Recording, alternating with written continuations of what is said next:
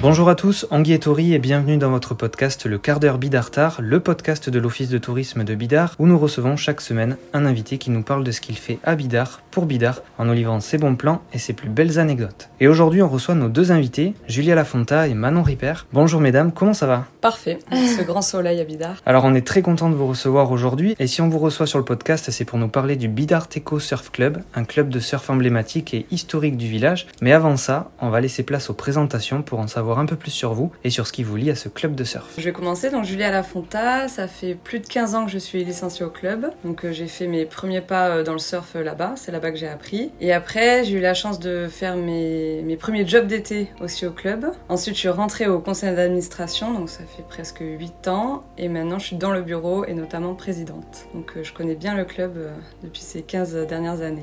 Moi, alors je suis Manon Ripper, je suis vice-secrétaire au club euh, actuellement. Je suis au conseil d'administration aussi depuis un petit moment. Et je suis rentrée au club euh, aussi toute petite et j'ai appris à surfer. Alors maintenant que les présentations sont faites, on va parler du club. Et comme je l'ai dit tout à l'heure, c'est un club historique puisqu'il a vu le jour en 1990. Alors justement, parlez-nous de l'histoire du club, comment il a été créé et comment il poursuit son chemin aujourd'hui avec toujours autant d'engouement et d'implication dans la vie associative du village. En fait, le club a été créé au départ par euh, les, des parents de Bidart tout le monde était bénévole, donc c'était vraiment sur leur temps libre le week-end que les parents amenaient leurs enfants et les enfants de leurs amis euh, surfer avec leur véhicule personnel, ils allaient en daille, c'était vraiment euh, très familial et à petite échelle. Ensuite, il a quand même euh, grossi euh, avec le temps parce que le surf est devenu très à la mode et que tout le monde a voulu euh, commencer à surfer. Donc ça a pris pas mal d'ampleur. on a commencé à faire une activité commerciale, notamment l'été, pour pouvoir rémunérer les salariés à l'année. C'est vrai qu'à un moment donné, on était un peu dépassé par l'engouement qu'avait pris le club. On a accueilli beaucoup beaucoup de monde, on n'avait plus de place, on pouvait plus accueillir de nouveaux adhérents. Donc on a essayé petit à petit de réduire la voilure pour redevenir quand même un club familial et convivial ce qu'on avait un peu perdu euh, en cours de route. Mais parce que Bidart Eco, ça veut dire aux habitants de Bidart, en fait. D'accord. Et c'est le club historique euh, du village. Enfin, il y en a qu'un, en fait. Il n'y a que le Bidart Eco. Et aujourd'hui, dans le club, vous avez euh, principalement des Bidartards ou il y a aussi des gens qui viennent d'ailleurs? Principalement Bidartar et après c'est vrai qu'on a euh, Guétari, voilà Guétari un peu et euh, Aetz, Arbonne, tous ceux qui sont pas en bord de mer. Alors on l'a pas encore évoqué mais vous êtes quand même sur un spot de rêve, on peut vous trouver à la plage du centre. Alors justement, qu'est-ce qu'il a de si particulier ce spot de surf? Les vagues. Mm. Il y a des droites, des gauches donc pour les surfeurs c'est parfait. C'est vrai que ça reste une petite plage, donc c'est euh, assez intime et parfait pour les familles. Un peu caché de la nationale, donc il ouais. faut la connaître, quoi moins accessible. Ouais, moins, accessible. Donc, ce qui permet un peu de le, de le, préserver pour ouais, les, ça reste pour les authentique, quoi. Elle est idéale pour apprendre à surfer en fait. Parce qu'il y a la digue qui casse les vagues, donc c'est pas trop fort. Ça marche un peu à marée haute et un peu à marée basse. Et puis on a le local qui est sur la mer, donc euh, on peut se surfer et se doucher. Sur place. Alors on connaît bien le club, on sait que vous défendez de belles valeurs, et d'ailleurs il est labellisé par la Fédération française de surf. Il compte, comme vous l'avez dit, 150 licenciés, même un peu plus.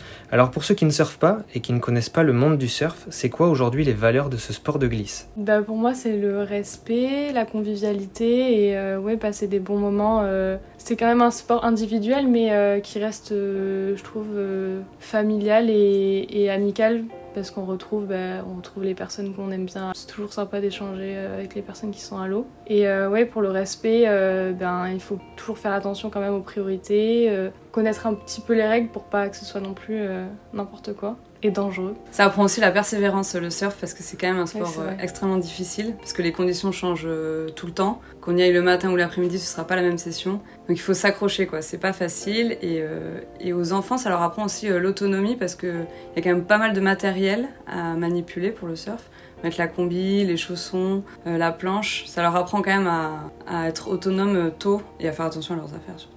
Parce que c'est quand même du matériel assez cher, il faut le dire. Donc ça, c'est important aussi. En tout cas, on essaie de les amener euh, vers ça. On les assiste pas au club. C'est ils gèrent leur matériel, ils le portent et le surf, c'est pas juste glisser sur la vague, quoi. C'est tout ce qu'il y a autour. On leur transmet la marche à suivre et après, c'est à eux de se débrouiller un petit peu. Euh. Enfin, c'est le but du club, c'est de les rendre autonomes, qu'ils soient en sécurité quand ils surfent et qu'ils apprennent, euh, voilà, l'océan, comment il fonctionne, la lecture de la vague, les courants. Euh. c'est vraiment qu'ils soient en sécurité dans l'eau. Alors on parlait aussi des priorités tout à l'heure et euh, pour revenir un petit peu dessus, pour les personnes qui ne savent pas forcément surfer ou qui comprennent pas ce que c'est cette histoire de priorité, quand on est dans l'eau avec sa planche de surf, il y a des priorités un peu comme sur la route.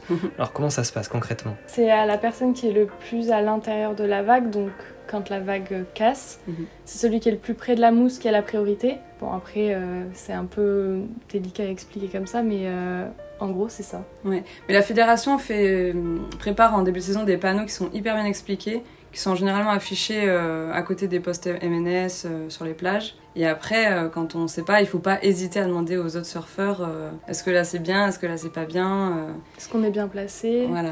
Et il y a une règle vraiment qui, qui peut mettre, euh, qu'il faut, enfin, il faut y faire attention. C'est toujours tenir sa planche. Il faut pas lâcher sa planche euh, quand une vague arrive. Il faut toujours essayer de la tenir par le leash ou, ou de faire la tortue, c'est se retourner avec sa planche. Mais parce que ça, ça peut vraiment faire mal aux autres euh, de lâcher sa planche sans regarder derrière. Donc en fait ces priorités c'est un peu le, le code des surfeurs pour que tout se passe bien à l'eau et qu'on évite un maximum d'accidents, de, de mésaventures. Exactement. C'est ça. Souvent, on pense que c'est facile et que bah, on prend sa planche, euh, on se met à l'eau et puis euh, on essaie de prendre des vagues comme on peut. Mais euh, quand on connaît pas toutes ces règles, bah, ça peut venir vite devenir dangereux pour soi et pour les autres. Concrètement, euh, on en apprend un peu plus sur le surf. Alors, on sait que c'est très important pour vous de transmettre ces valeurs dès le plus jeune âge. Et pour ça, le club propose différentes formules pour apprendre à surfer et à progresser. Alors, comment ça se passe quand on vient vous voir et qu'on ne sait pas surfer? Alors nous, les enfants, on les prend à partir de 6-7 ans. Il faut quand même qu'ils sachent nager, enfin au moins qu'ils soient à l'aise dans l'eau, qu'ils aient pas peur des vagues. Donc les cours commencent en septembre, donc en année scolaire. On propose pas mal de stages aussi pendant les vacances scolaires. Pour les inscriptions, ça se passe au Forum des associations à Bidart, donc comme pour toutes les associations euh, du village. Et après, on a aussi un groupe compétiteur qui, eux, ont des plus d'entraînement physique. À côté du, des cours de surf, ils ont aussi des entraînements physiques pour un accompagnement complet pour la compétition. En fait, il y a plusieurs formules qui accompagnent euh, au fur et à mesure de la progression. Le but, c'est quand même d'initier euh, les personnes et les débutants lors des stages. Donc euh, l'été où c'est- il y a des plus, petits- des plus petites vagues et c'est plus facile. Et après, si le moniteur trouve qu'ils ont niveau, de les intégrer dans les cours débutants et après qu'ils évoluent. Donc en fait, vous vous adaptez continuellement au niveau de chacun Mhm. pour suivre un peu la progression. euh, et les amener Du à surfeur. l'autonomie. Et on fonctionne pas forcément par âge dans les groupes, c'est plus par niveau. Donc c'est le moniteur qui évalue un peu le niveau, et comme ça, ça fait des groupes homogènes dans l'eau. Parce que sinon, c'est trop compliqué pour le moniteur. S'il y en a 5 qui sont au large,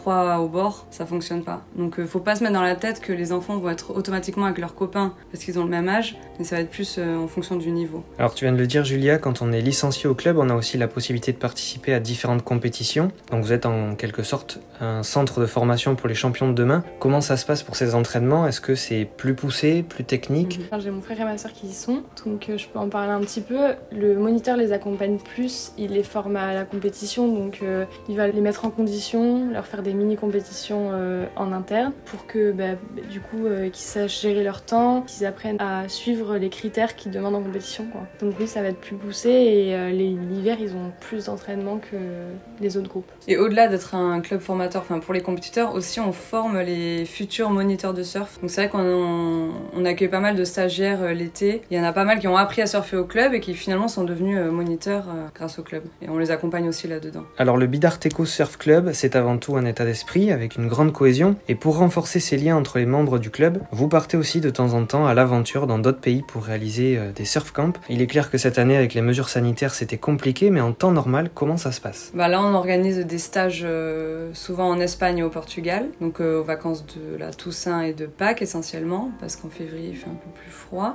Et alors là c'est génial, c'est en général on emmène entre 8 et 12 enfants en camion. On loue un- une grande maison. Et là c'est...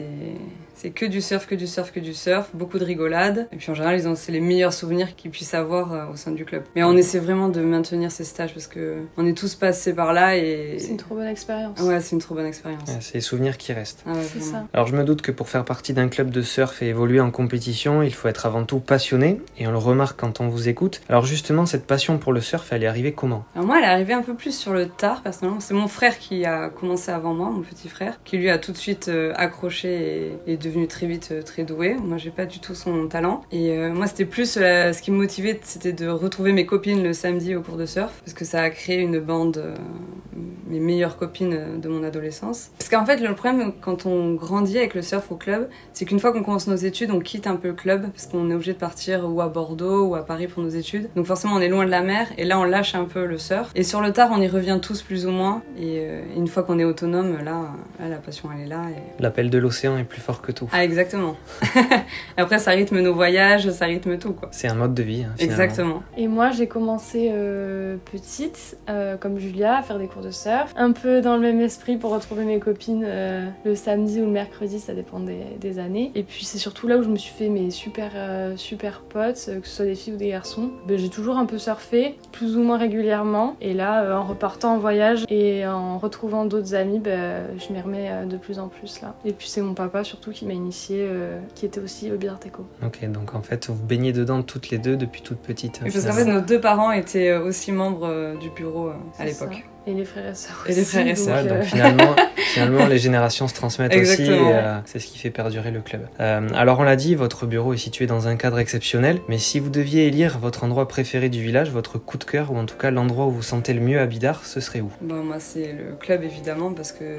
Ouais, la plage du centre en général. Ouais, bah, parce qu'on y a passé tellement de temps qu'on a tous nos repères. On sait que quand on descend à la plage, on va forcément rencontrer quelqu'un qu'on connaît. Donc, on y va pour 5 minutes et on y reste 4 heures à discuter. Donc, c'est hyper convivial les pique-niques à la plage en plein été. Euh, ouais, et puis pour ceux qui connaissent, il y a le restaurant La Tantina de la Playa juste au-dessus du club. Ils ont un escalier sur le côté. Et alors là, c'est l'escalier de, des retrouvailles, quoi. On, s'assoit là et on y passe des heures. On pose les planches et puis. On pique-nique. pique-nique. Finalement, maintenant, si on vous cherche, on sait où vous trouver. Exactement. Le petit escalier, à, côté De à côté de la Tantina.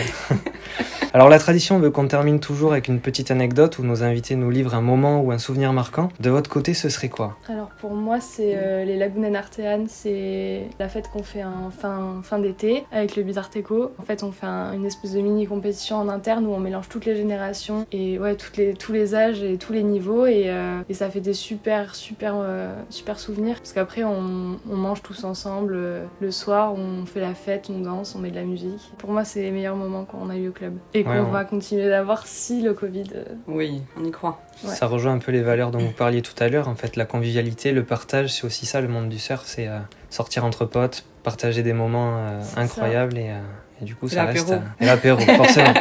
les méchouis.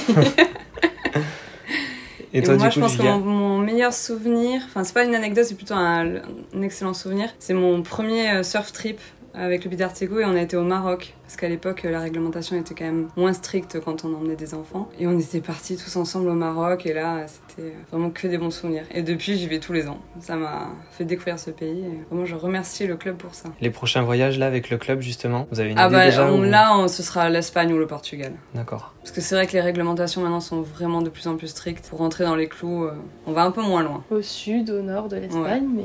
après il y a des vagues incroyables. Oui c'est ce que j'allais dire. En termes de vagues est-ce que c'est euh, plus gros qu'ici pour ceux qui connaissent pas? C'est pour ça que vous y allez ou justement Il y a moins de monde. D'accord. Il y a beaucoup moins de monde. Et puis de toute façon, les enfants quand ils sont petits, même si on part à une heure d'ici, pour eux c'est un voyage en fait. On n'a pas besoin d'aller loin, même de leur faire une demi-journée dans les Landes, c'est déjà énorme pour eux. Ils ont l'impression de faire un voyage avec leurs copains, rien que d'être dans le camion, de mettre de la musique et chanter. C'est clair. C'est les, les, souvenirs de jeunesse qui restent. Exactement, c'est ça. Manon, Julia, merci beaucoup pour cet échange plein de swell. Merci à vous.